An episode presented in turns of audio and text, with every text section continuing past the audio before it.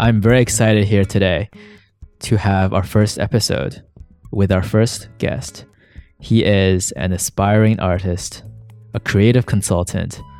He's actually taking classes at Google as a student with UI uh, UX, and he's also attending um, Northwestern University next month. He is starting his own clothing line. He's starting a nonprofit education, uh, nonprofit educating brown and black people on financial literacy. He is truly one of the most contagious, most positive person that I know.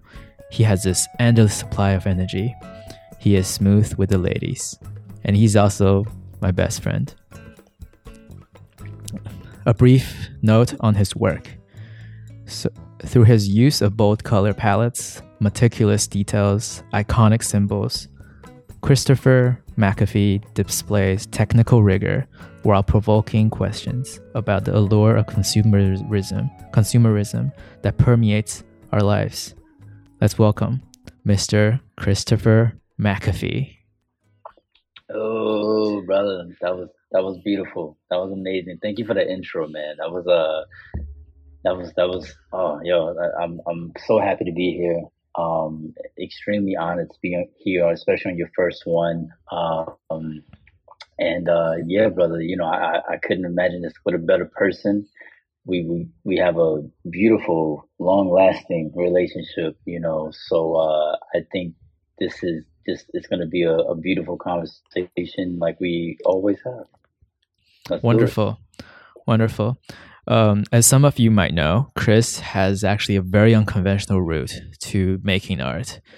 He is he doesn't take anything, therefore he doesn't take anything for granted. Um, can you perhaps talk, walk us through like your upbringing? You know, I know you grew up like from the hood, you know, south side of Chicago. You went through poverty, you went through like drug trade, you went through like gang fights, all that bad stuff, and now you're like you you just graduated from Yale and having like a wonderful, very exciting career ahead of you. So can you walk us through um, that that route from like coming from the hood to like an artist now? Cause yeah, yeah, for sure, for sure. Let's just yeah, let me yeah, just 100. add add one more thing. It's like the Go reason that I appreciate it so much is that most art students from SAIC or from Yale, they're they ta- they take this for granted because they go through this conventional route. Their parents are probably doing art. They were they received art as education when they were fairly young, and they had they were given the opportunity on the silver silver platter, but you were not. So I just just just thought that I might need to add that part. Um, Yeah, no, absolutely. Absolutely. I think that's a that's a great point to make. You know, I think that's that's essentially the foundation of even your question, right? Of like, you know, how how does one to some degree, you know, go against the odds in that way, in the way I did. Um and and you know, how do I go from there to here? Um I mean I think man to really to really start, you know, to really kind of begin it it, I would have to say it, I was blessed to have a foundation where I had I didn't have both my parents. I grew up in a in a single parent household first and foremost, with just my mother and my father long gone, and um, I had her. You know, I had my mother. I had somebody who was giving me a foundation and gave me enough uh, love and support in ways that I, I felt supported to go back to wherever I wanted, but also, um, you know, my mother, me and my mother always say we, we grew up together. You know what I mean? So she had me, she was fairly young. So we both really enjoyed our freedom. And I think through that freedom, I gained a sense of adventure and a sense of curiosity, and I gain a sense of being able to have space, uh, space and time to discover who I am and what I am and what I want to do and what I want to do with my life. And so I had a lot of freedom growing up in that way. Uh, you know, there's times we didn't have much financially, but I always felt love. I was always uh, uh, protected, and I was I I always had somewhat of a foundation there. So I think that really helped me take it to where I am today. But um, but yeah, brother, like you know, to, to really answer your question though, born in in California, San Diego, um, and was there with me, my mother, father. Uh, father was in the Navy, so that's how we got out to San Diego. Um, by the age of three, they divorced, um, and my mother ended up moving back to Chicago, which is where my mother and father met at. They were both from Chicago. And we moved back, and pretty much since then, I, I've spent the vast majority of my time Chicago, South Side. Uh, grew up in like the Hyde Park area, but I grew up all over Chicago. I grew up off of like 111th Street. I grew up off of 79th and 77th and Englewood and uh, Hyde Park and Pullman area. And, and I mean, uh, Bronzeville. Now I'm, I'm, like a little bit more north.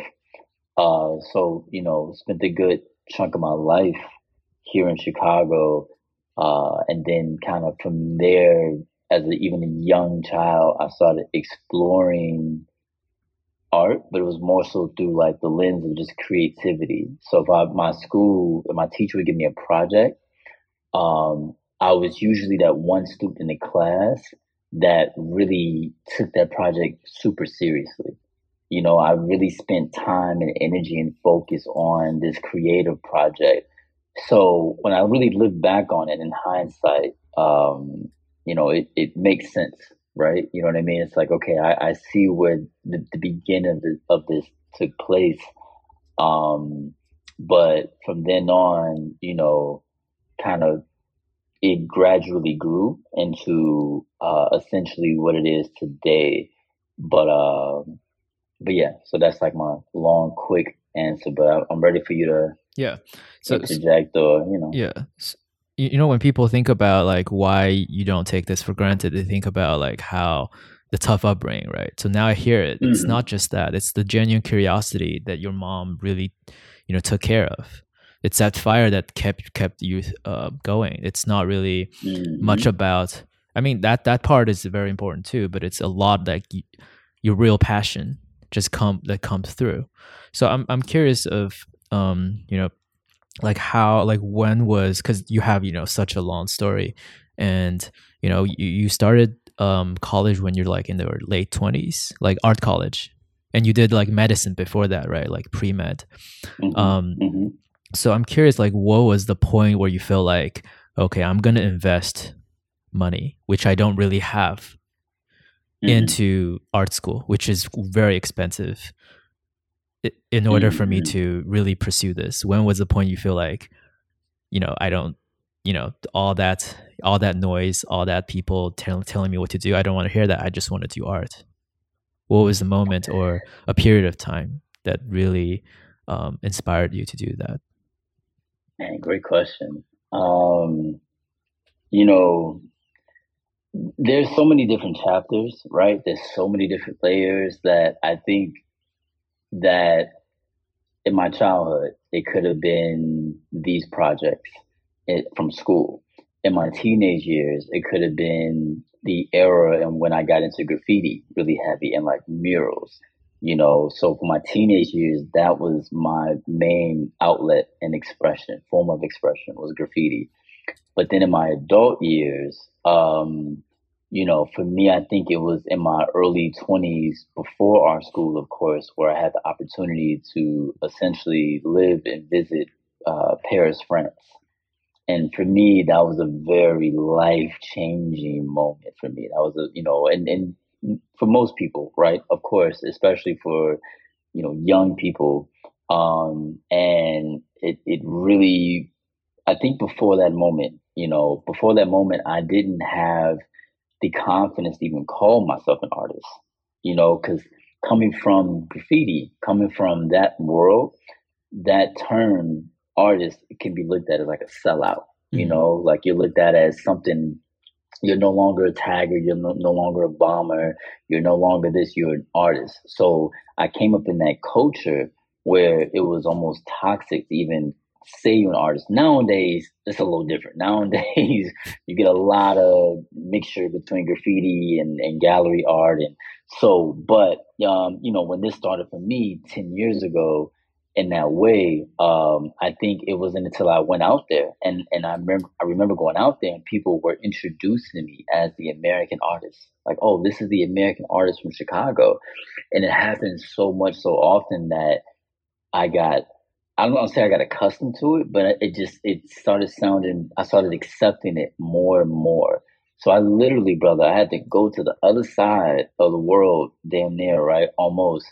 And and to gain a sense of confidence in myself. That's why I really understand that when I see so many artists out here and they, they lack that confidence, they lack that confidence in themselves, I understand truly how that feels, you know, because I had to have an extraordinary experience in my life to gain that confidence and to kind of afford myself that uh, ability to, like you said, kind of get to a point where you're like, okay, I don't have much. But whatever I do have, I'm going to invest it all into this. So yeah, so I think for me it was it was that trip. It was going out there, being out there as much as I was, um, seeing that level, that high level of creativity, of art, of design, of sculpture, of history. I think it really uh, you know, it, it really pointed me in the right direction. And after that, once I came back permanently, is when I essentially, like the very same year, uh, was my first semester at SAIC. Yeah, after Paris, just all hell broke loose. Pretty pretty much, man. you know, the way that I really love about you is that when you talk about like your upbringing, about your pursuit of you know art, the way you talk about it, you don't really focus on the negatives or the obstacles. You focus on like what you got from your mom, what you got from the community, like the opportunity that you had in Paris. You don't talk about like the discrimination. You don't talk about like the poverty, and that's you know the outlook that I really appreciate about you and every conversation about with you. And that that's yeah, and that kind of just what how you just answered that kind of just encapsulates um you know my appreciation of you. Um, but yeah, after right after you, uh, so it's it uh, so you went to so you decided to go to um, SAIC, um, mm-hmm. pretty much after you were in Paris. Mm-hmm. So did you have did you still have doubts about yourself making it, or like, uh, still having like a plan B? Like, what if this doesn't work out financially? I might just have to cop out. So so at that time, I wasn't fully invested in the idea of first of all, I wasn't fully invested in the idea of school, period. Like I dropped out when I was taking those science classes and essentially pre med classes, I dropped out uh, when I was around 20, 21. So when I went back to school was essentially four or five years later. But that prior to that moment, prior to Paris, I really felt for a number of years in my early 20s that I was never going to get a college degree like ever. And I accepted that and I was okay with that. I was like, you know what? School's not for me. That's fine. You know, I'll find another way. So, you know, keep that in mind, right? In comparison to that thought process, in comparison to where I am now. So you could truly begin to understand how much of like, even to me, how much of an anomaly and a glitch in the matrix this is. You know, I'm still trying to understand it myself. But um but yeah, yeah, I, I, as far as the confidence goes, brother, oh no, I, I was, I definitely didn't have the confidence. Um, I, I didn't have the, and, and not the confidence in myself, but I didn't have the confidence in the institution. You know, I, my whole thing with SAIC was very, uh, like, brother, when I tell you that I didn't know the magnitude of SAIC until I got in like I had no idea it was one of the leading art schools in the country in the world, and it, I had no clue. And I know it sounds crazy for me to say this, but I literally I remember going into Blick, the art store, in downtown Chicago, and I remember seeing the SAIC shirts. And I remember looking, and I was like, "What is that? What does that even mean?" Like I didn't even know what the, you know what I mean? Like I had no idea.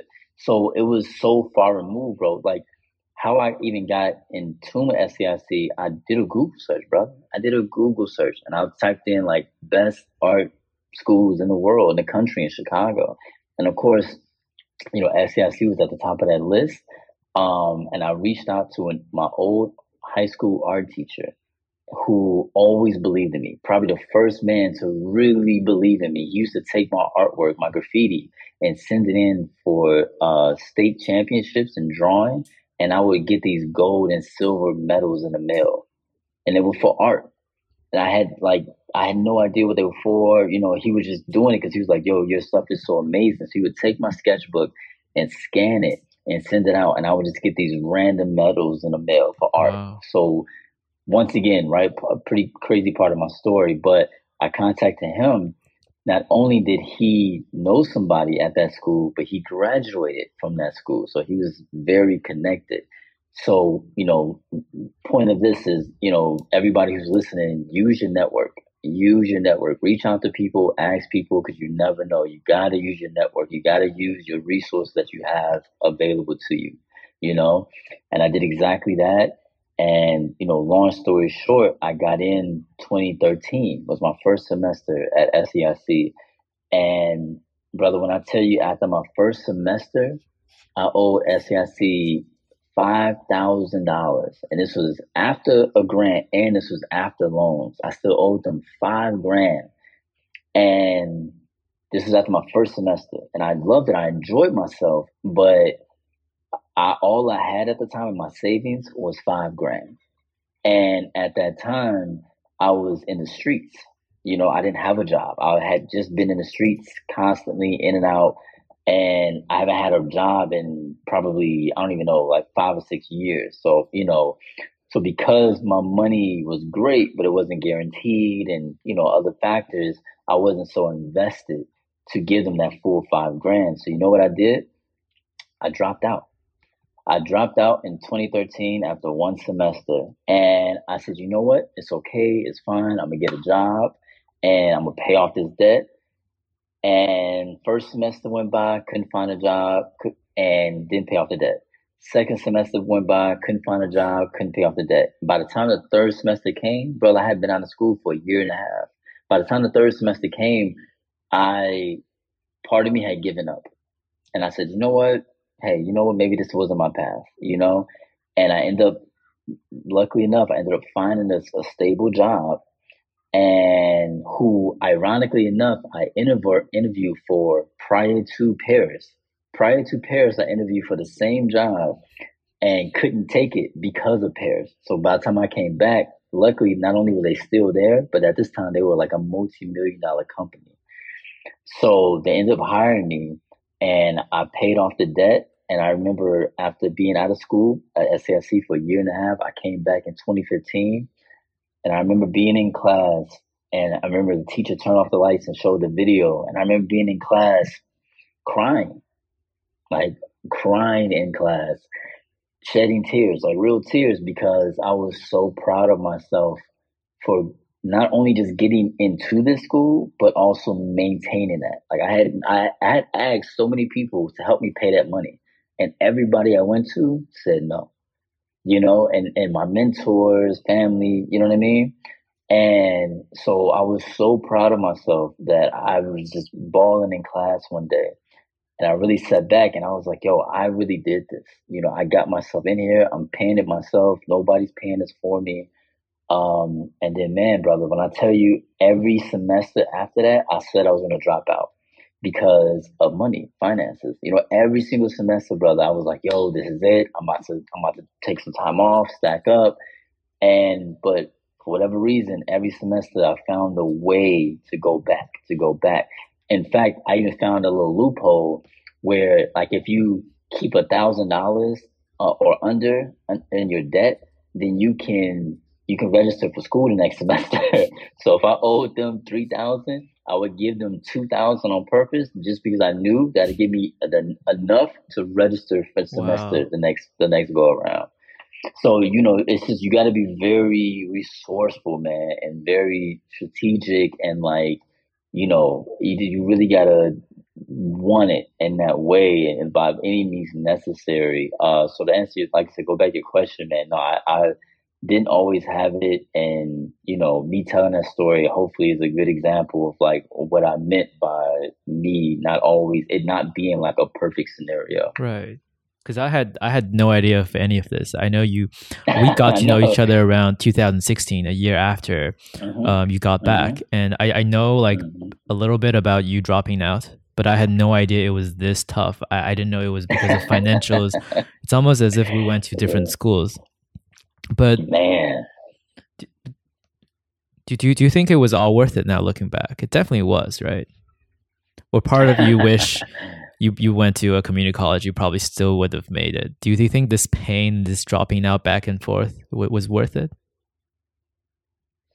You know, um, I'm I am a believer in everything having a rhyme and a reason. You know, I am I am a believer that that you don't fully enjoy the sunshine unless you've gone through the shade.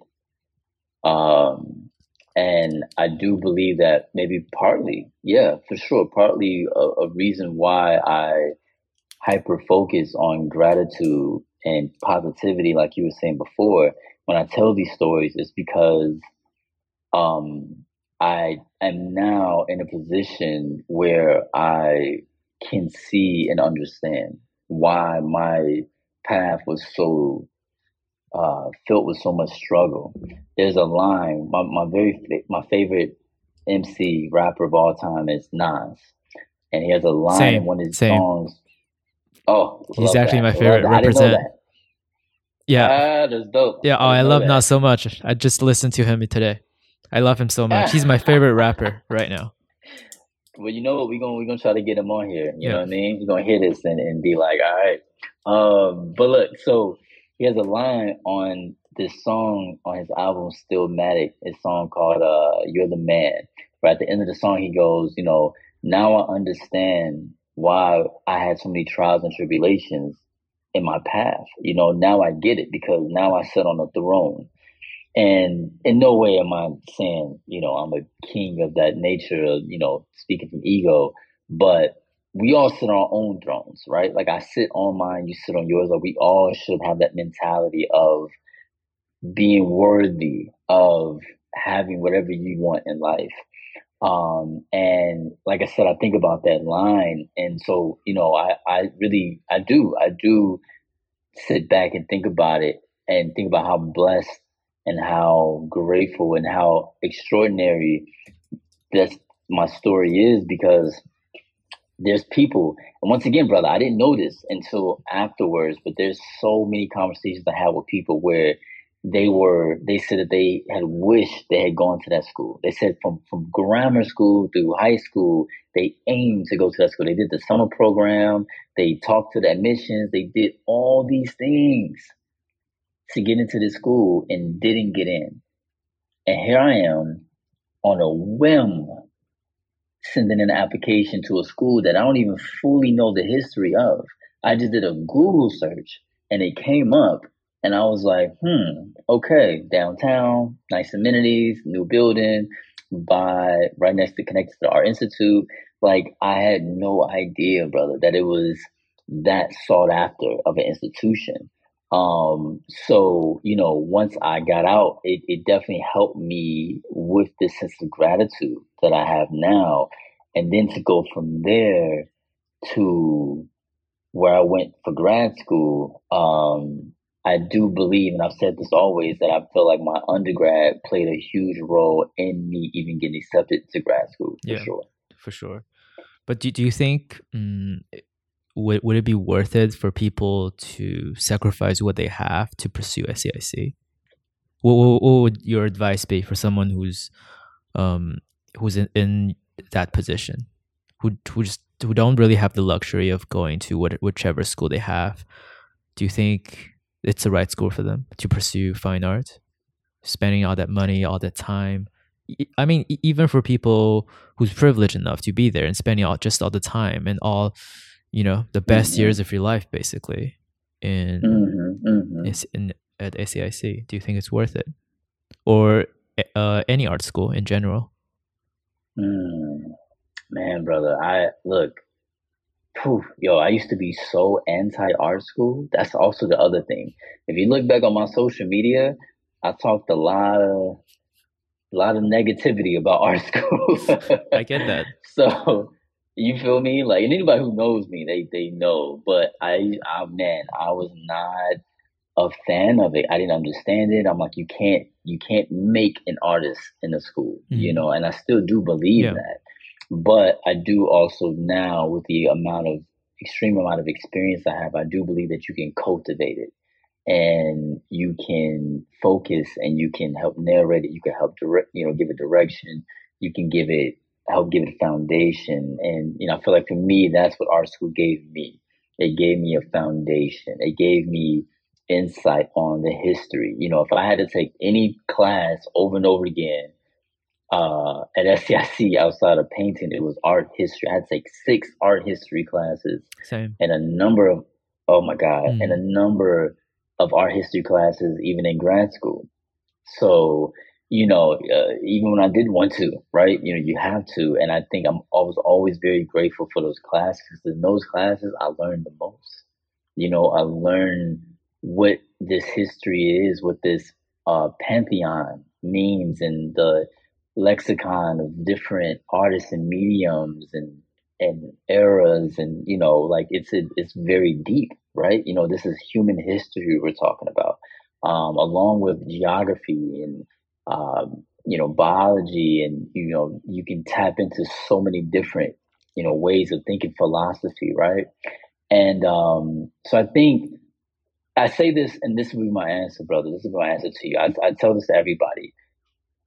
If it makes sense to you you know if it makes sense to you if it if this is something that you can without a doubt come to an understanding and an agreement with with yourself then i think that is definitely something to listen to. But speaking from my experience right? Speaking from my very my own very personal experience i would only tell the person to pursue that if they are and I hate to say this, but if they are very serious about art, you know, and, and not just serious about it, but serious about making a career off of it. I've always looked at art as art school as that, as something to help me build my professional portfolio. Because as we all know, you can be an artist and a successful artist and not have anything to do with art school.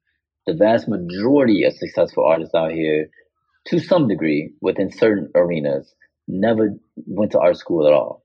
You know what I mean? So, you know, but I knew in regards to the arena that I wanted to be in, right?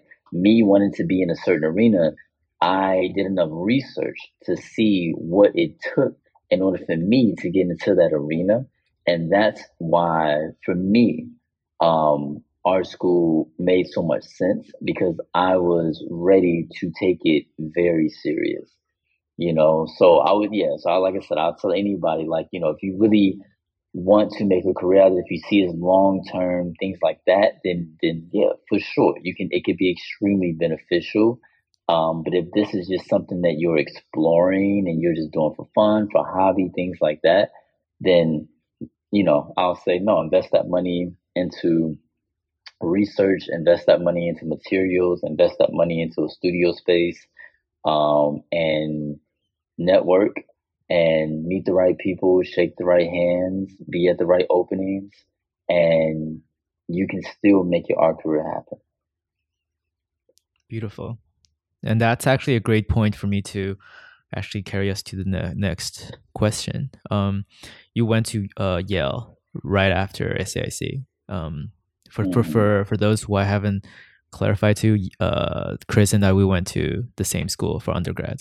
Uh, I we both we met and uh, we met at SAIC in the painting classroom, and we were just late at night, just uh, just kind of this. Uh, it was very natural. It was not like trying to approach to anyone. It was just like the conversation kind of just it was just always up there, and so natural. Yeah, yeah it was, sure. and you were making those geomet- uh, geometrical works uh, that were uh, that were inspired by Platonic um, solids, and mm-hmm. the, the I, I remember you telling me like how this platonic solids is connected to like the elements of earth, elements of life, and how we are all mm-hmm. connected to these elements.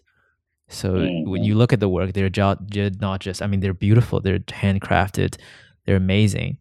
They're not just beautiful, they you feel this connection to to the mm-hmm. earth despite them being made with synthetic paint. And that's actually a, a mm-hmm. fair, fairly mm-hmm. interesting juxtaposition there. Um, but you know, I, I don't want to digress too much. Um, can, yeah, I'm, I'm, I mean, you got into Yale after. Um, I'm really jealous because I, I yeah, a lot of people that I, most people that I know, in fact, got rejected, including myself. And and can, can you can you uh, maybe bring us uh, through like a little bit about you know the difference between you know everyone's curious of this like art school and you know top university uh, programs and you know how mm-hmm. perhaps uh, Yale took you to an uh, to took you to like another um, you know brought the best out of you or um, the influence the the biggest influence it had on you uh, I mean yeah, apart sure. from you know Yale being just Yale yeah facts yeah. facts well I, I'll what I'll do is, you know, since we we are talking about my background and you know I want to give people a full 360 viewpoint of you know the experience, right, um, from beginning to end. So you know we'll we'll uh, make a long story short, but essentially the beginning of that process, like you said, took place right after SAIC. I actually uh, graduated uh, at SAIC in 2019, as you know, because you was at the graduation. So we was we was at the graduation together, and um, blonde hair. And, oh man, I had the craziest blonde hair. I yep. look back on those photos like, what in the world was I thinking? I think it's fine, but yeah, you pulled it off. Definitely fun. Yeah, yeah. I mean, you know, it it, it was it was it didn't look horrible. It didn't look horrible, but uh, I just I would do it so different now. But you know, that's that's life for you. Um, but yeah, we graduated 2019, but then actually, bro, I still had one class. I don't know if you remember this, but I still had one class I had to finish at SAIC. I literally had three credits to get, one class. And as you know, bro, as you may know, SAIC is notorious for not letting people take their last credits in another school, like at a community college or anything like that. They like I've I've talked to a number of people, and they like, man, all I, all I need is a credit or credit and a half or two credits, and SAIC would make them take another course. So for me, I didn't want to do that once again because I'm, you know, I'm trying to be so financially uh, smart about the situation. I told them, I said, look, if I have to take a class here, it's going to cost me four grand.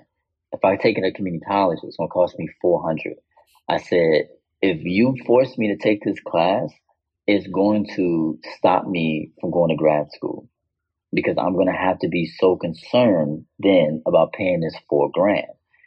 And I remember telling them that. And mind you, I still didn't know if I was going to go to grad school or not. I really was just saying this to be like, hey, just in case I want to do this, you all will stop that because of this. And brother, I, I said that to him. I wrote him a letter and I waited some weeks and they wrote me back and they said, hey, you could take your last class at Harold Washington. No, no, at a community college and I was so thrilled because I'm like, okay, wow, like okay, because I, I, you I feel remember, me? Yeah. But so I ended up taking the community college at a school by my home. Uh, oh my god, I think Moraine Valley, I think it's called, and was there for taking a class. You know, that was my that was going into 2020, and my thought process was, you know, I'm gonna finish this class, be done with SAIC, but I'm gonna still uh, fill out the applications for grad school, um, which I did back in December of 20, um, 2019. But I talked to them and it was like, hey, as long as by the time you start, you have all your credits, you're fine. So I was taking the class, community college, um, and I ended up, you know, I applied to five schools. You know, I applied to five schools. I applied to uh, Northwestern here in Chicago because they guarantee everybody gets free tuition. So um, I applied to Cal Arts. I applied to UCLA. Um, where else? RISD, and then of course Yale. And um, so I, I, filled out all those applications. I probably paid about somewhere close like a thousand dollars just in application fees. Like it was one of the most expensive before I even got accepted to the school, right? I was already spending money. And I applied and then this is in December 2019. So then about February, um, I started hearing back from grad schools and actually Yale was the first to reach out and they were the first to be like, you know, hey, we want to have an interview with you. And I was like, okay, great. And they were like, but it's an in-person interview. Mind you, I still lived in Chicago. Yale is in New Haven, Connecticut, which is about a thousand miles away from Chicago. So I was like, oh my God, like I don't know how I'm going to do this. Um, cause at the time I didn't even have a license. And so I was like, you know, I don't know. I, I, I, I don't want to take my artwork on a plane because if I have some artwork, I'm gonna go crazy. You know what I'm saying? I don't want to trust anybody else with my work. So I knew I was gonna want to drive. Um, so I ended up talking to a friend of mine, and she ended up agreeing to like get the car for me, get the truck, and we drove from Chicago to Connecticut uh, 18 hours, brother. Wow. 18 hours. But mind you, before this, the second people that hit me up was RISD. And RISD said, hey, we also want an in-person studio visit or in-person visit from you, but they try to schedule me a week after Yale. I said, hey, look, this is what's going on. I'm driving up to Yale. Um, I'll be up there. Can we move my my interview up? And they agreed. And they moved my interview up a whole week uh, just so that I can have my interview with them. So I we drove up there 18 hours, got to Yale, uh, had the interview, felt like I bombed it. You know what I mean? Felt like I did a horrible job. I was so nervous. Like my very first grad school interview in my life is not only with my number one choice, but it's with Yale you know so i was just i was so nervous you know what i mean? I, I played it off well but i was super nervous to the point where i got back in the car and my friend asked me she said yo how did it go? I said i don't even want to talk about it. I was like i don't even want to talk about it. After like, 18 hour drive. After 18 hour and mind you i went straight from the, the car ride to the interview. We made it like 30 minutes you know? And i don't think i slept a second on that 18 hour journey so because I did my adrenaline was just running, you know, and um, so we did that. But this is the kicker, right? Right after I had my interview at Yale, I had to drive two hours up to Rhode Island to have my interview at RISD. Wow. So I had my interview at Yale and my interview at RISD on the same day. So we get up to RISD, right? Two hours. And when we get there, we park and the elevator is broke. So they're having an interview at a higher level. The elevator is broke. So all the professors from the graduate program come downstairs and proceed to help me bring my paintings up the stairs in the building.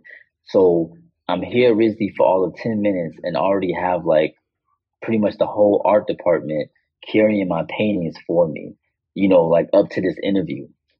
Kind of mind blowing. And uh, we do the interview, which I felt went much better. And um, so anyway, get that gets done. I get back to Chicago, and then I hear from Cal Arts. I hear from UCLA. I get rejected from Northwestern. Northwestern was the only one that rejected me, oddly enough. But um, right before me and Cal Arts and UCLA can schedule a date, COVID hit. And, you know, once COVID hit, just everything, of course, right, shut down and I didn't hear back from those schools, which was heartbreaking because, you know, California is home. You know, that's my first home. That's where I want to be. That's where I will be. That's where I plan on, you know, uh, living my life. So that would have been an easy go to. But, um, you know, anyway, that happened. And, you know, so at that point, it was pretty much between RISD and Yale, which I would have been happy, right, with either or, you know, two very highly acclaimed schools, art schools. And, um, part of me felt like I was going to get into RISD, not get into Yale. I was perfectly fine with that. Uh, and then I remember uh, getting a email from Yale. Uh, I think it was like March, early March, and uh, I had got my acceptance letter. and uh, I was over a friend's house at the time, and they weren't there, so I was just there by myself. Um, and I remember, oh man, just like immediately breaking down, you know, just like, just, just I just lost it, you know, like I, I, here I am, you know, about to go to an Ivy League school for a master's degree, and uh, you know, ten years ago, at that at that exact same time, ten years ago, I had made up in my mind that I would never get a college degree and I was, you know, fine with that. So it was such a stretch of my imagination that uh, I went through a pretty severe case of um, survival remorse, and but also went through a case of uh, imposter syndrome, and that's something that I dealt with my entire two years there, unfortunately, um, and it definitely led to some not so good days and not so good moments uh, with myself, with faculty, you know, but um, it was just, you know, it was part of the plan. It was part of the agenda, the process, and, uh, you know, made it through it. But yeah, yeah, that, that is the, essentially the, the long story of how that process went. And first person I called was my mother. Of course, you know, told her and of course she starts crying and all that good stuff, man. So, uh, so yeah, you know, that was, that was the, beginning of it all. But uh, let me add this before I before I go to the next question. For me, I needed not one miracle. I needed two. I needed one miracle to get into the school. I needed a second miracle to be able to afford the school. And so for me, that was my worst nightmare. My worst nightmare was not not getting accepted to any of the schools. My worst nightmare was getting accepted to the schools and not being able to afford the school. Mm. So what I did was for me, and this is what I would suggest for anybody, anybody out there who doesn't have it like that and they need some financial help, which is all of us, right? I wrote them a letter. I wrote them a personal handwritten letter and I expressed to them my situation. And I told them, look, I don't come from much. This is what I have. This is who I am. I'm resilient. I worked hard. You know, I, I really gave them me, a, a very vulnerable side of me. Um, and lucky enough, they took that, they took that into consideration. Um, and they gave me a full tuition scholarship. Wow. So and I they didn't tell me they gave it to me. They just sent me my bill, and my bill was like, or they sent me the tuition, and it was like, and they kind of it was funny because it was like a hundred dollars off of it being the full thing. So I was kind of confused. I'm like, wait a minute, so am I? You know, and um, yeah, so I ended up getting uh, on top of everything else, getting a full ride. Wow, beautiful. Although that really, Crazy, uh, although that doesn't answer my question, but I enjoyed the hell out of it. What's your question? Tell me your question again. Uh, how how the education at Yale took your work to like the next level? Oh, like in what oh, ways yeah, did it help you? Yeah, you know what, man. To be honest, it, it put me more in a professional mind state for sure, one thousand percent. It made me, and, and this is the thing. It, it was partly the name, it was partly the school, it was partly the degree, and it was also partly just me coming to another uh, form of myself that was more confident, that had more confidence, whether it was because of the degree, the school, me now having SAIC under my belt. So I think it was it was a combination of a few factors that that definitely helped me, uh, you know, see my career in a way that I was never afforded to see it before. Mm. You know, like I remember asking a teacher at SAIC, he actually wrote me one of my recommendations for Yale, uh, Stephen Hixby. Um, hope I'm saying your last name right, brother. But um, he he wrote me a letter of recommendation, but I remember him telling I was telling him in class one day, I was like, yo, you know, I'm thinking about grad school and he was like, Where? And I told him and, and I told him Yale. And I remember him telling me, he said, Man, that's he said, yo, that's the Willy Wonka golden ticket.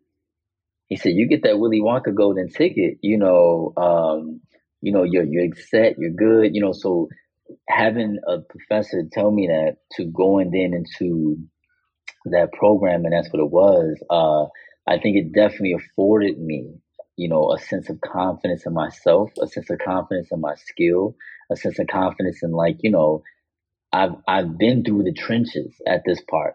You know, as far as art school goes, like I've done this one and I've done that one, you know, like I've I survived it. And that takes so much fortitude, brother. Like as you know, right? It takes so much resilience. But I remember being at SAIC and being so tired because I had to work four shifts the day before that I would leave out the classrooms in my art history. I would leave out the classrooms, go to another floor for 30 minutes and take a nap in the middle of class for 30 minutes because I was so tired because I had to work a full time job while I was going to school part time. You know, so so essentially what Yale did for me was it, it, it I got also got to a point in my life and in my career where I was able to put a lot of the um the moment the moments of insecurity behind me. Wow. But in I had I had no idea that you no wonder that you always took night classes. Yeah. now I think of it. Okay, exactly. that makes sense now. You're painting like till like one or two a.m. and you wake up early, get your job, catch your job, and then wow, I had no idea. I thought you were just a night. I thought you were just a night person. I, I, I had no idea, and I didn't even I didn't feel like I needed to ask because of the energy that you had. I never felt like you were groggy or you were just tired or exhausted. I just mm-hmm. never saw that side of you.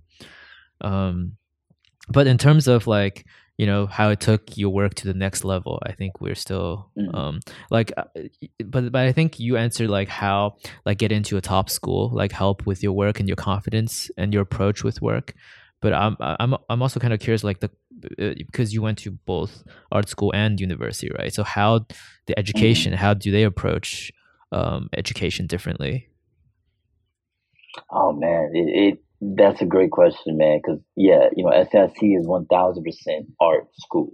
You know, like that is the focal point. That's what it is, and that's partly why I love it, and partly why you love it as well, right? You know, you it's it's such it, it's such a uh, they they galvanize on the topic of creativity, whereas university, right? You know, something like Yale, um, they it's a lot more widespread you know, in that setting, we talked a lot less about quote unquote art history and talked a lot more about philosophy. You know, we talked a lot more about uh, critical theory, you know, critical race theory, uh, social classes, and you know, gender biasness, and uh, you know, we, we really dove into to some degree the human psyche, you know, and, and our history uh, as a as a people, as a creative people, as a people of artists, you know, as a people of thinkers, you know, we, we really dug deep into that. So I would say that was probably one of the most noticeable differences between the two. Whereas, you know, and granted, also too, right, this is a grad school comparison to an undergrad. So there's also, you know, room for growth in that way. I, I would expect right, to some degree, for the art school to be a little bit more in depth with you know certain topics. Um, so part of me was expecting that, but uh, you know, I think one thing I didn't expect, I thought it was going to be a super focal point was going to be the art, because that was the case at SAIC, right? Like it was like the art, you know, like what are you producing? How quickly are you producing it? Why are you producing it? And at Yale, specifically, um, oh man, it was not about the art. You know, it was, it was, and I think that's where I clashed with a lot of professors because I was so focused on the art. I was so focused on like the painting and the output and the, you know, the product. Um, and they were a lot more like experiment, you know, and do different things and try different things, and which I understand, you know, I, I understand the value in that. Um, but I think I wasn't there for that in a very material way, as much as I was there for that in a very uh, kind of like mental way, you know, consciously, like thinking, you know, uh, rhetoric and things of that nature. I think I just wanted to be presented with a full spectrum of the art world, not only just from an aesthetic point of view, but also from a psychological point of view. Um, and so, you know, it's a bit of a, a clash there. Um, but I think, yeah, I think it, it, the difference was definitely the topics that came up and how in depth those topics went in comparison to uh, technique with painting, you know, or like very specific conversations with artists. You know, we would have conversations at Yale that many times had nothing to do with visual art, like absolutely nothing, but it was very much so connected to once again the human psyche.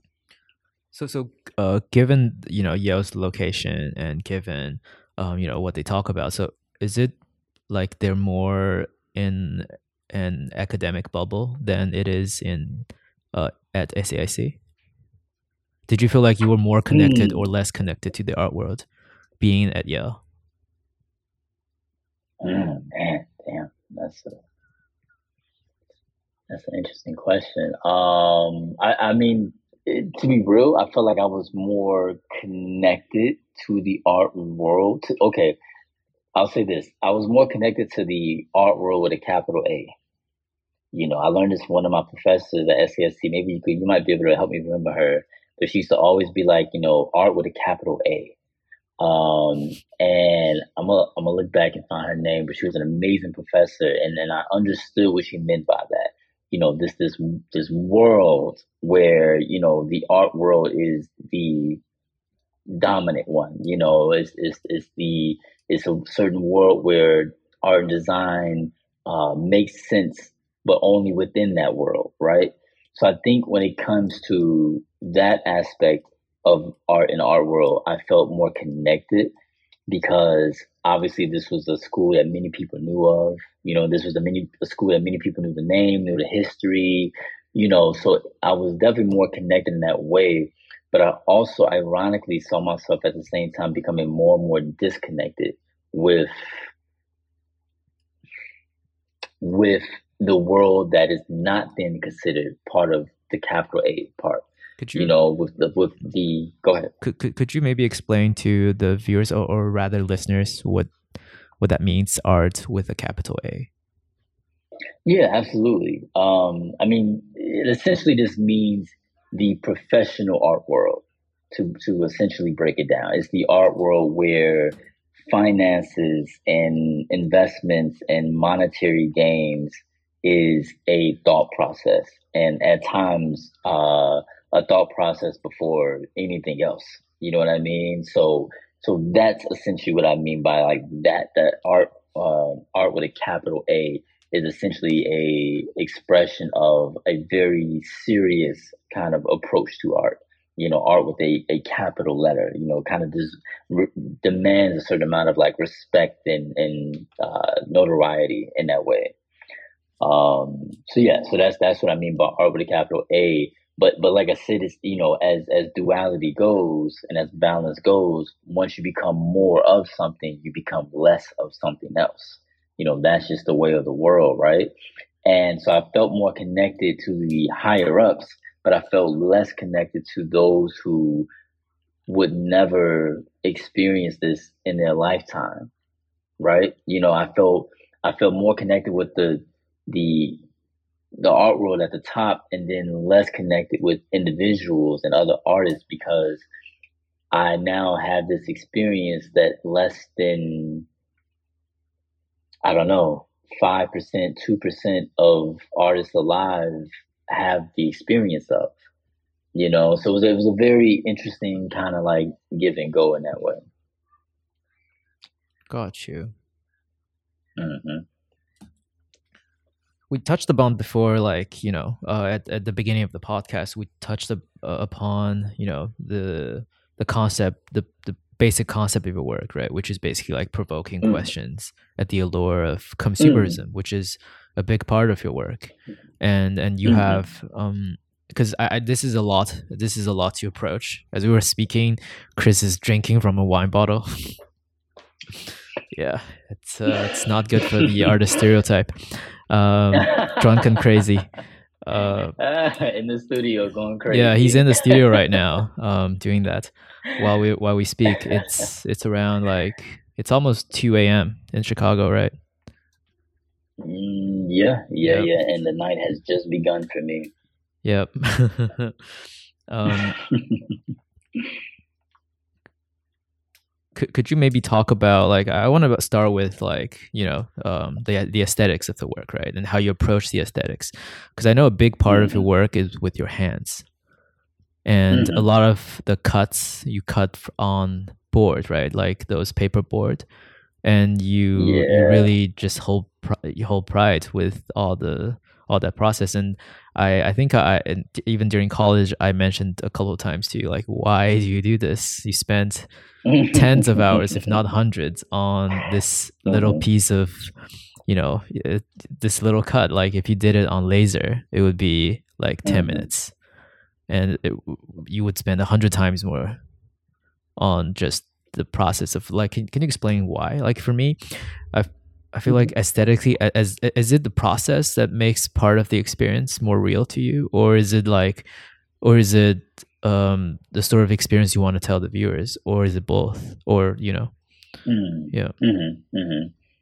yeah um i mean you know i if that's if it was one thing i would always get asked about art right it's definitely that it's like you know once people didn't find out that all this is handcrafted, um, there is a moment of a wow factor that I can't I can't lie and say I I don't appreciate. You know, I do. I I remember reading somewhere uh, in in this book some years ago, uh, friends of friends or something of that nature, and it was saying how one of the most iconic moments of spiritualism in a human's life is this like awe moment, you know, and they, they call it an awe moment, right? It's like that moment where you experience something so visceral, you know, that you experience something so like it, it just it gives you a reaction. And that's something that I, I really appreciate about my work, you know, in that way that it gives that and especially after they you know, understand and, and take notice that it's all done by hand. It, there's a moment there where I do really enjoy that, but I do often, of course, get asked, and of course, this is my same thing at grad school. You know, everybody's like, "Well, if you use a laser cutter, um, you know, you'll save a ton of time," and I agree. I agree with that wholeheartedly. You know, um, I'm in, I'm 100% at a point in my career now where I've embraced the idea. I've accepted it, you know, and I can totally one million percent see myself doing that in the future for sure. So it's not that I'm against it. And I think early in my early years, especially SAIC, I probably was against it just because I was like, okay, you know, I gotta, um, you know, I gotta do all this myself. And I had, I had a warped point of view and perspective of art and art history, not knowing that so many of the great artists before us like had assistants, they had help, they had studio assistants, they had interns, like you know, very few of your or almost none of your famous or favorite artists uh, did or does everything on their own, you know, and I had to essentially learn that the hard way. Um, but to answer your question, you know, well, partly to answer your question, because I, I, I am definitely interested in doing laser cuts in the future for sure. Like that's totally something I, I'm, I'm looking to get into to streamline the process for sure. Um, but one thing that I've discovered in the in the in the moment of making these cutouts, one thing that I discovered that what it does do for me, and this is on a much kind of like more intuitive internal feeling, it gives me a moment of contemplation and meditation. It gives me a moment to genuinely put thought and consideration not only into the physicality of the work, but into the conceptual ideas that are beholden to the work and that is what really drives my essence and my want and need to create these bodies of work it's not the aesthetic you know i love aesthetic you know obviously people look at my work and tell that but for me what gives me the drive and energy to produce these works is the concept behind them and you know the aesthetic is just how i prepare the message. It's just how I package the message the message, right?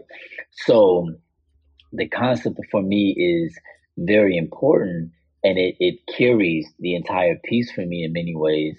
Uh, but you know, it it definitely that part of why I think I spend that time within that craftsmanship is because of that reason. Like I said, it gives me that moment of contemplation and meditation that I can really contemplate the theme and contemplate the concept. And uh, every piece that I produce, I I'm putting myself through almost like a boot camp, like a learning boot camp, because whatever topic I'm choosing, I never know everything about that topic as I'm making the work or before.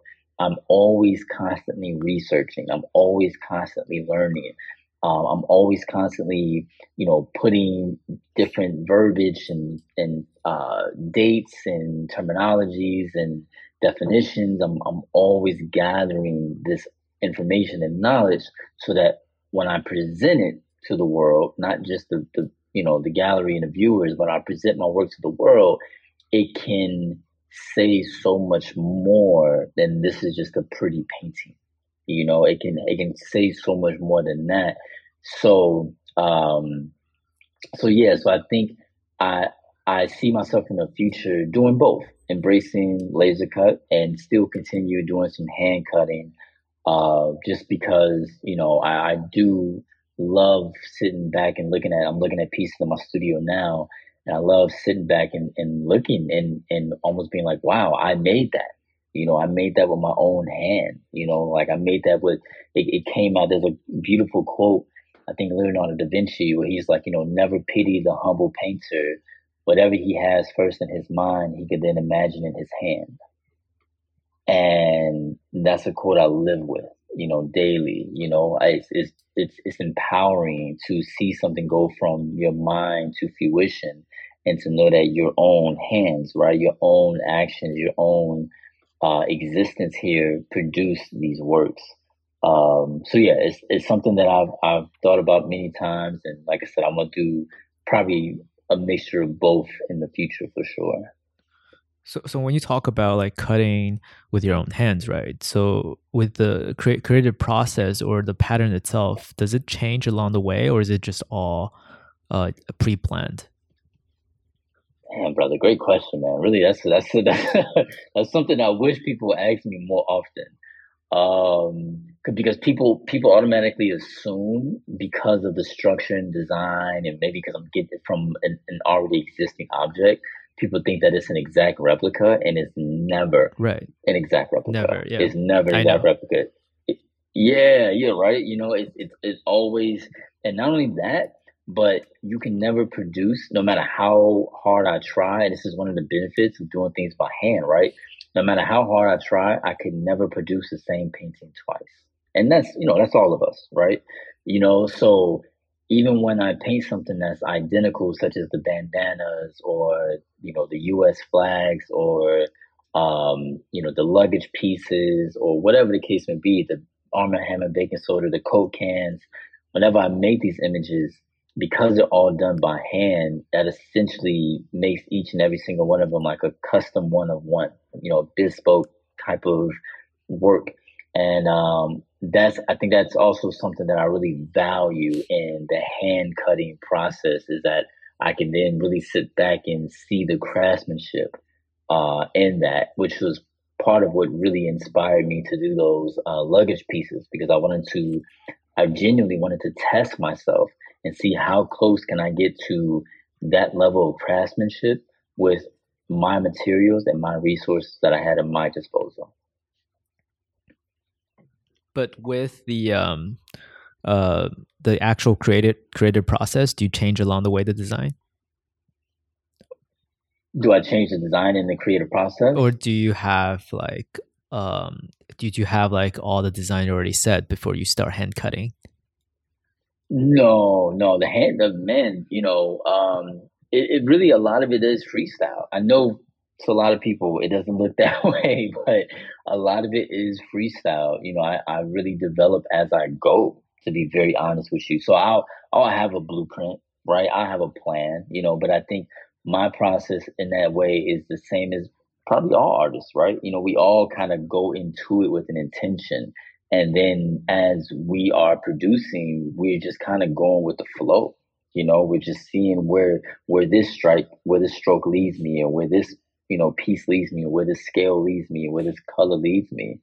So I think um, you know there's a plan, there's a blueprint, but I am I do and very intentionally trying to stay very open to the design and the layout as I go about it. Even though once again, I'm sure you know from the viewer's perspective, it's probably exactly identical. Because mm-hmm. uh, you know your your favorite like work of mine is the the work that you have in your uh, you had in your uh, MFA graduation show, the Louis Vuitton bags. I'm I'm usually mm-hmm. not like that. Mm-hmm. I'm usually you know my I'm I, I, usually gravitate towards the works that's a bit more low key.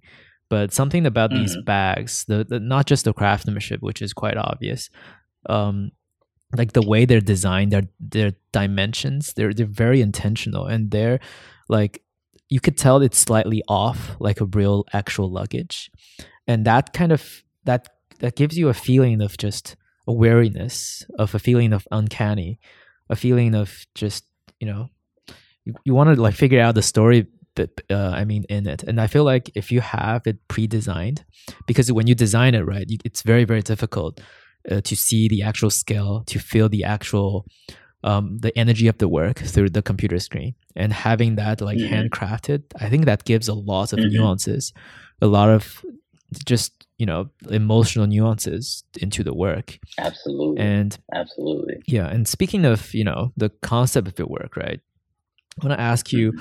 like why uh, you gravitate towards uh, posing these questions of consumerism about this inequality about eh, you know mm-hmm. all that really curious of that yeah for sure for sure for sure man i mean i you know i think it for me it's a perfect marriage of two aspects of my personality.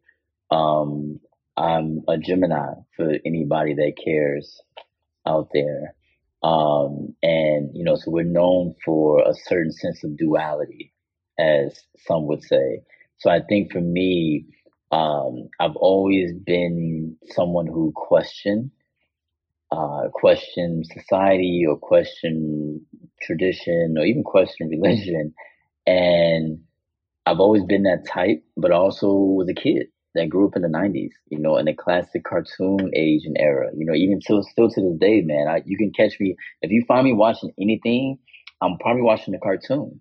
I'm probably watching the animation. I'm probably watching some anime because for me, it's the color you know, it's the action, it's the creativity, it's the skill set that I'm drawn to. Um, so I think, you know, this sense of coming from that era, coming from the 90s, you know, marketing, advertisement, boom, right? You know, capitalism, uh, consumerism, uh, great economics, you know, economic boom, you know, Clinton years, you know what I mean? like, there's just, there's there's a lot of American pride at the time, right? You know what I mean? There's a lot of just this sense of uh, you know U.S. booming ideology. This this almost like uh, you know beyond patriotism, almost like nationalism now. And so you know I grew up in that, and and that was my experience, man. And and I grew up in this very hyper capitalistic society and time and era where you know it almost seemed like the biggest headline was, uh, you know, infidelity happening in the White House. You know, that was it. You know what I mean? Like, or, or a highway chase or something like that. Like, it wasn't a global ba- pandemic. It wasn't a global war. You know, so anyway, you know, we, we, I lived through that and I had that. So I think for me, I grew up really appreciating aesthetic and color and vibrancy. And I think for me, also a big thing of it for me is iconography, right? Uh, populism. You know, uh, that to me is really where the, the the real magic is because I can take these items that a lot of people know what everybody knows, and I get to essentially galvanize them. I get to remix them. I get to use these this imagery imagery that people know very well and are familiar with to grab their attention, right? Because they know this. Oh, I know what that is. I've seen that before. I, I can pinpoint that, right? It, it allows the viewer to do something that they oftentimes can't do in art, which is connect with the art. Sometimes artists make work that's so ambiguous or so abstract or so personal that it leaves the viewer out unless they really care to go in and to go there. And some do, and that's great. And you know, we need all we need all variations of art, right? So, you know, that's not to say one is better than the other at all. But, you know, I think what my work does is it allows people to feel very comfortable sitting in front of it. And they don't have to question their knowledge of art or art history or their, their knowledge of uh, craftsmanship or creativity they get to stand in front of something that they know and that they can recognize and that they may even have a connection to, you know, um, and allows them to have that moment with the work. And then once I capture that attention, I then use the concept, I use the cutouts, I use texture, text, the numbers, the dates, the symbolism to convey a message once I have that attention, you know. Um, so you know, for me, it is it is a lot of the iconography. It is a lot of the populism. It is also about consumerism for sure. It is very much so specifically about U.S. culture. But the thing is, our influence is so wide that there's times when I take on various other cultures or languages and things like that, and people often ask me, they're like, "Yo, what do you know about this? Or, or, what is the connection between this and this? You know this is one culture and and this is a different culture. And one thing i often have to remind people is that you know we grew up or i grew up in a country that was known as the melting pot you know i grew up around so many different variations of people of cultures of traditions of ways of life you know and these people were not just individuals these people were my neighbors these people were my countrymen and women. These people were also Americans. These are people who I shared citizenship with. And they just so happen, right, to speak a different language. Or their origin started in a different country. But they were just as American as I. You know, had a social security number and everything. You know, so part of me also really enjoys not just telling my own story from an American point of view, but from those around me that I love and care for who also have a history with this country and but we're not given and blessed the same platform that I have. So I then feel to some degree responsible to make my work and I've always felt this way, but to make my work larger than me. You know, I'm always in the work, right? Because the work is talking about US Western culture, US, you know, the Western canon. So I'm always going to be involved. There's no way for me to not talk about U.S. history and for me not to be involved.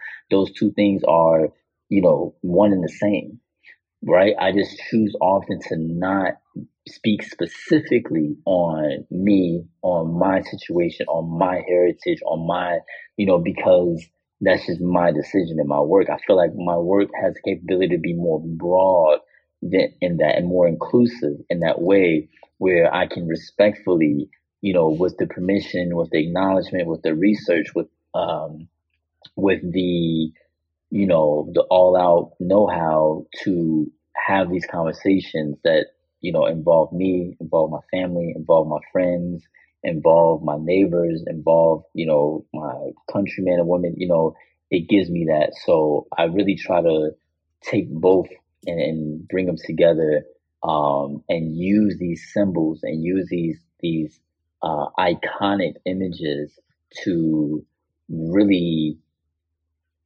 expand on what they mean and what they can mean. So, so it also goes hand in hand with like the nonprofit that you're doing, right? You, to, you basically you you build yourself a platform, and now you feel like you need to build, you know, another platform for people who are in need of you know financial literacy to to stop being getting ripped off by capitalism and that's yeah mm. The, the you mentioned like artists responsibility right do, do, do you feel mm-hmm. I, I don't think all artists feel the same way um do, do you think that's that partly comes from like your upbringing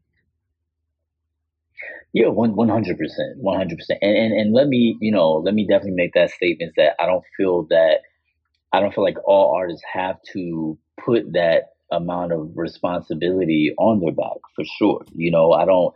I remember having a critique uh, at my time at Yale, and I had a um, individual, and they they had told me in the middle of a critique that my work then like I had a sense of responsibility in my work to to expand on the conversation and to expand on you know the the concept and essentially ask me so what now you know where do we go now what do we do now now that we know this what do we do now with that particular work um i didn't feel that way about because that particular work I felt it was very personal, right?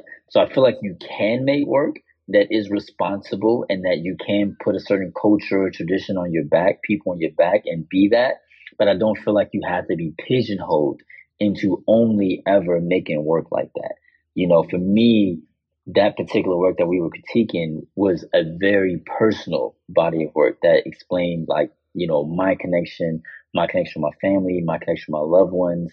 So in that work, I didn't feel that. But outside of that, I do kind of, to some degree, um, uh, understand the concept of pushing the conversation. Um, and once again, I think it, it depends on who you are, depends on your situation. Me, I was in 95% of my classes at SAIC, I was the only uh, black person.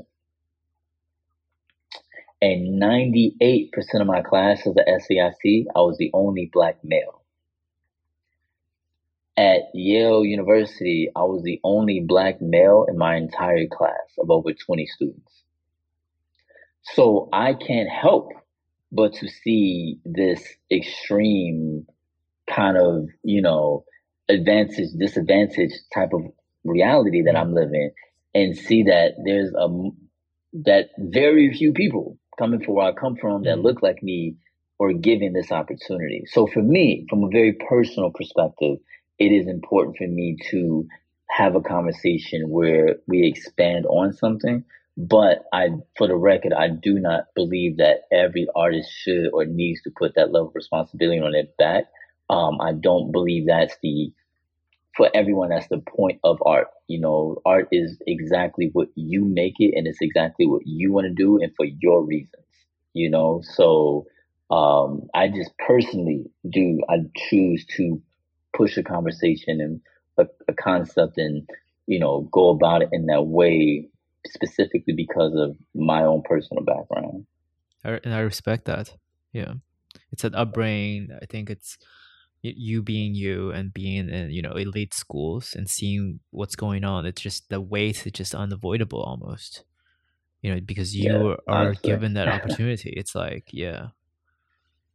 It's yeah yeah i i agree man i agree but i'm i'm you know it, it it helped me i think to your point you made earlier it helped me really consistently be grateful and consistently be present and consistently be you know, it's it's like this is the thing. Either you're going to survive a hurricane, you're going to survive a tornado, you're going to survive a life threatening, life altering culture shock type of experience, and either you're going to adapt and be better, or you're going to let it mess with you and hinder you for the rest of your life. You know, and the decision is yours.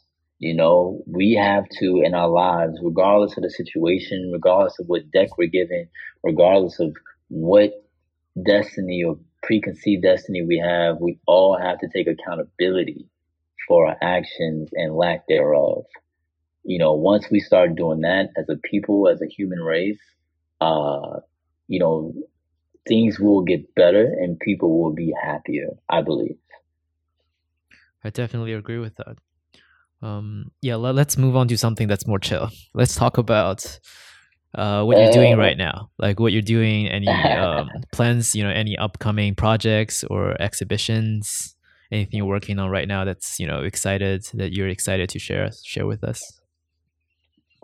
Yeah, for sure, for sure. Yeah, I'm. I'm. So I just moved into my new studio. Uh, oh man, like a couple of days ago. Honestly, I'm literally rearranging, organizing, decorating. Um, but very happy, very happy with the space. Very happy with the upgrade. Um, so it's it's gonna give me an opportunity to produce on a level that I've never really produced before. Uh, when I first came back from grad school, I kind of gave painting a, a break, not gonna lie, you know, because I had spent two very intense years at Yale painting and producing uh, some of my greatest, arguably probably my greatest body of work to date. Um, and which I still haven't like really promoted or talked about or you know shown anywhere. I don't think it's on my website either. No, uh, I couldn't find them. Yeah, right. Yeah, Nah, nah, they they're not. They're gonna. You know me. The rollout is gonna be the rollout is gonna be serious. So, um, so I think you know I, I gave it a break for a while, and I really uh started and I started and finished a few of my uh uh 3D sculptures. Some of the um, you know, the diamond covered pieces, uh, the pave style work of art uh, where I completely encapsulate, you know, work in, in, in diamonds. So I really just kind of focused on that for a while um, and kind of reinvented that, kind of found new styles, new techniques, new ways of doing things so I can do them. My whole thing, man, this past couple years has been how to do things faster. You know, how to, that level of craftsmanship and perfectionism comes at a cost, and that cost is usually time. So I've been really focused on trying to make sure I can uh, compartmentalize. I can, you know, uh, deduct time from here, save time here. So I've gotten to a point specifically with those pieces where I've learned to produce them quick. Um, so within the next, you know, before the end of the summer, or by, by the summertime, I'll have uh, not one, not two, but three new diamond pieces that I'll be uh, exploring. And then, of course, with the paintings and things like that. So um, as far as exhibitions, things like that, you know, a lot of conversation, a lot of conversations on that on the West Coast with LA, of course. Um, I'm heading to Paris relatively soon um, to have a few conversations out there, have a few meetings out there. Um, you know, Chicago is always showing love, you know, so there's a lot planning going on, but I think right now I'm just really because of my intense experience with undergrad, six years, I was in SAIC for six years, bro, and then went straight, like you said earlier, from undergrad to grad. You know, so two years. So I spent eight eight long years in uh, academia. You know, and having them control my life and things of that nature. So, you know, I'm I'm really kind of wanting to explore this freedom that I have now, uh, and you know, and you know, shop around. I'm not someone who believes that you should necessarily immediately get out of grad school and then sign up with a gallery. You know, I'm I'm enjoying moving around. I'm enjoying making connections. I'm enjoying shaking hands, um, networking. You know, I'm enjoying the process. You know, I don't I don't personally believe that there's a rush for me to have my first this or have my first that or you know make this happen to make that happen. Um, I think one thing that I really understood when I was at Yale specifically, this is something that all artists, all artists we have to come to grips with is when we truly understand the art world and we understand that there's there's highs and lows for everybody, you know, and a lot of those highs and lows are dependent upon what's hot in the art world at that moment in time. You know, it doesn't mean your work is any less desirable doesn't mean your work is any less this and that. You know, you might find your market overseas at a particular time, you know, more than you would, you know, where you are. So I think for me, um, you know, I just really kind of saw the art world for what it is and understood it. And I decided to really make sure personally, and this is one thing I, I said when I was at Yale, make sure that my artwork was never my main and only source of income. You know, I never want to be beholden to, I never want to be balled and chained to the art world in that way where I start to sacrifice my vision and my concept because I need to pay my mortgage, because I need to pay, you know what I mean? Like I never want to be in that position. So for me, partly what I'm doing, which is like you said at the uh, beginning of the podcast, you know, I'm essentially diversify my portfolio, you know, being an entrepreneur, being a business owner, uh, you know, getting into real estate. You know, I, I firmly believe in multiple streams of income. Um, and that way, you know, I can always really produce the work that I want to produce and not have to do with so many artists before us, as you and I both know. So many artists before us ha- has had to uh, sacrifice, you know, their vision and sacrifice their work just so that they could pay their rent. And I personally never want to be there. So for me, a lot of this time post Yale is just me decompressing the past eight years of my life, um, while at the same time really laying the bricks today for tomorrow, so that I can continue to produce the work that I want at the rate that I want to produce it, at the cost that I want to produce it. You know, really, for me, it's really about freedom. And I think that's what it's really about for all of us, right? Especially artists. We, you know, I, I do this for the closest sense of freedom that I can possibly reach in my life and my existence while I'm here. So, you know, if that means then that I'm not the art darling of the art world with a capital A and I'm not bending over backwards and I'm not producing work for this biennial and this show and this exhibition and this group show, like if that means that I can essentially do these things, um, to some degree on my own time for the moment, then I'll take that. You know, I'll, I'll take the time to just really learn and decompress, like I said, what I've experienced these years and really be able to apply it to my work now and going on to the future. I can't lie, brother. I came back from that experience and I, I threw away half of my collection and then decided to redo the other half, you know? So I'm in a position now where I don't know if you remember. Remember those media, the the multimedia pieces I did with the different color blocks. No, no, not really. Because you, yeah, I've seen.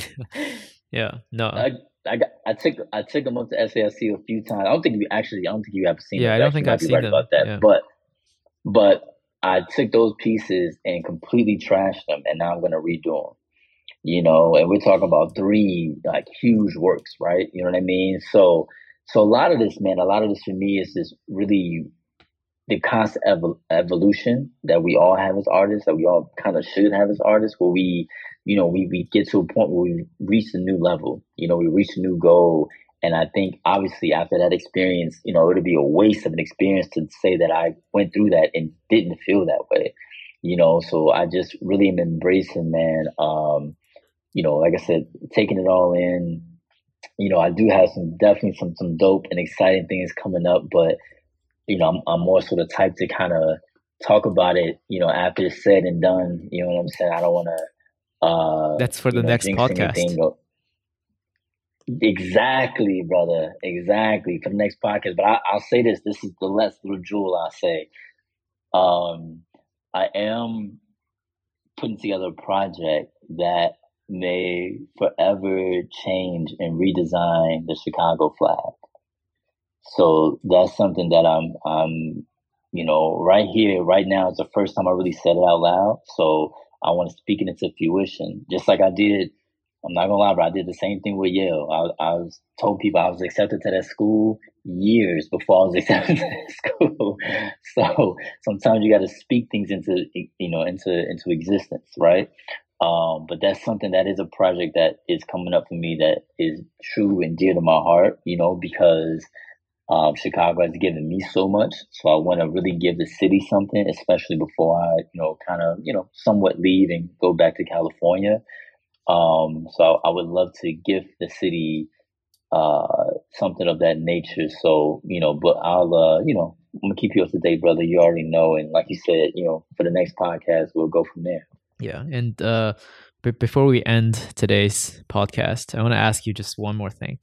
Uh, is there anything mm-hmm. of great satisfaction that you want to share lately? It could be anything, like cooked a nice meal, anything you want to share with us. Mm, a great satisfaction. Even the small thing. Absolutely, absolutely, brother. Um, yeah, I I I built the table for my book collection for my new studio. That's so wholesome. Yeah, I built. No, yeah, I built the. I built. I'm actually. I built. I'm gonna make two. I gotta make the second one tonight. Gonna make it right now. Um, but I yeah, I made a a, a bookshelf. You know, which is um, pretty pretty gnarly for me because I you know I get to see the and I know I keep saying this, but see the the combination and and the the collective thought process of me manifesting my reality right now. You know, I get to see all these books, right? That you know uh, is about art and art history and, and design and influence and uh, culture, and then and I bought these books, you know, a decade ago. So for me now to be in my own art studio and you know post undergrad, postgraduate, and for me to see these books, it gives me a sense of this is the path that I've always been on, and I'm on the right path. Awesome. Wow, that's a that's a great um yeah, it's a great, great, great point for us to end. We've taken enough of your time. it's like it's two thirty in Chicago. Uh, mm. catching up more work, mm-hmm. I guess, for you. Absolutely, absolutely. That doesn't doesn't stop, man. Doesn't stop. We got to get right back to it. I can't I can't express how much I, I appreciate this, and I really enjoyed this conversation, and um, and and I'm sure our listeners will too. And I'm excited to to uh, to to show um to to um show everyone this this podcast, and can't wait for it to go into production. Thank you so much, Kris. Thank you, brother. I think I appreciate you. This has been amazing. Thank you very much. Thank you.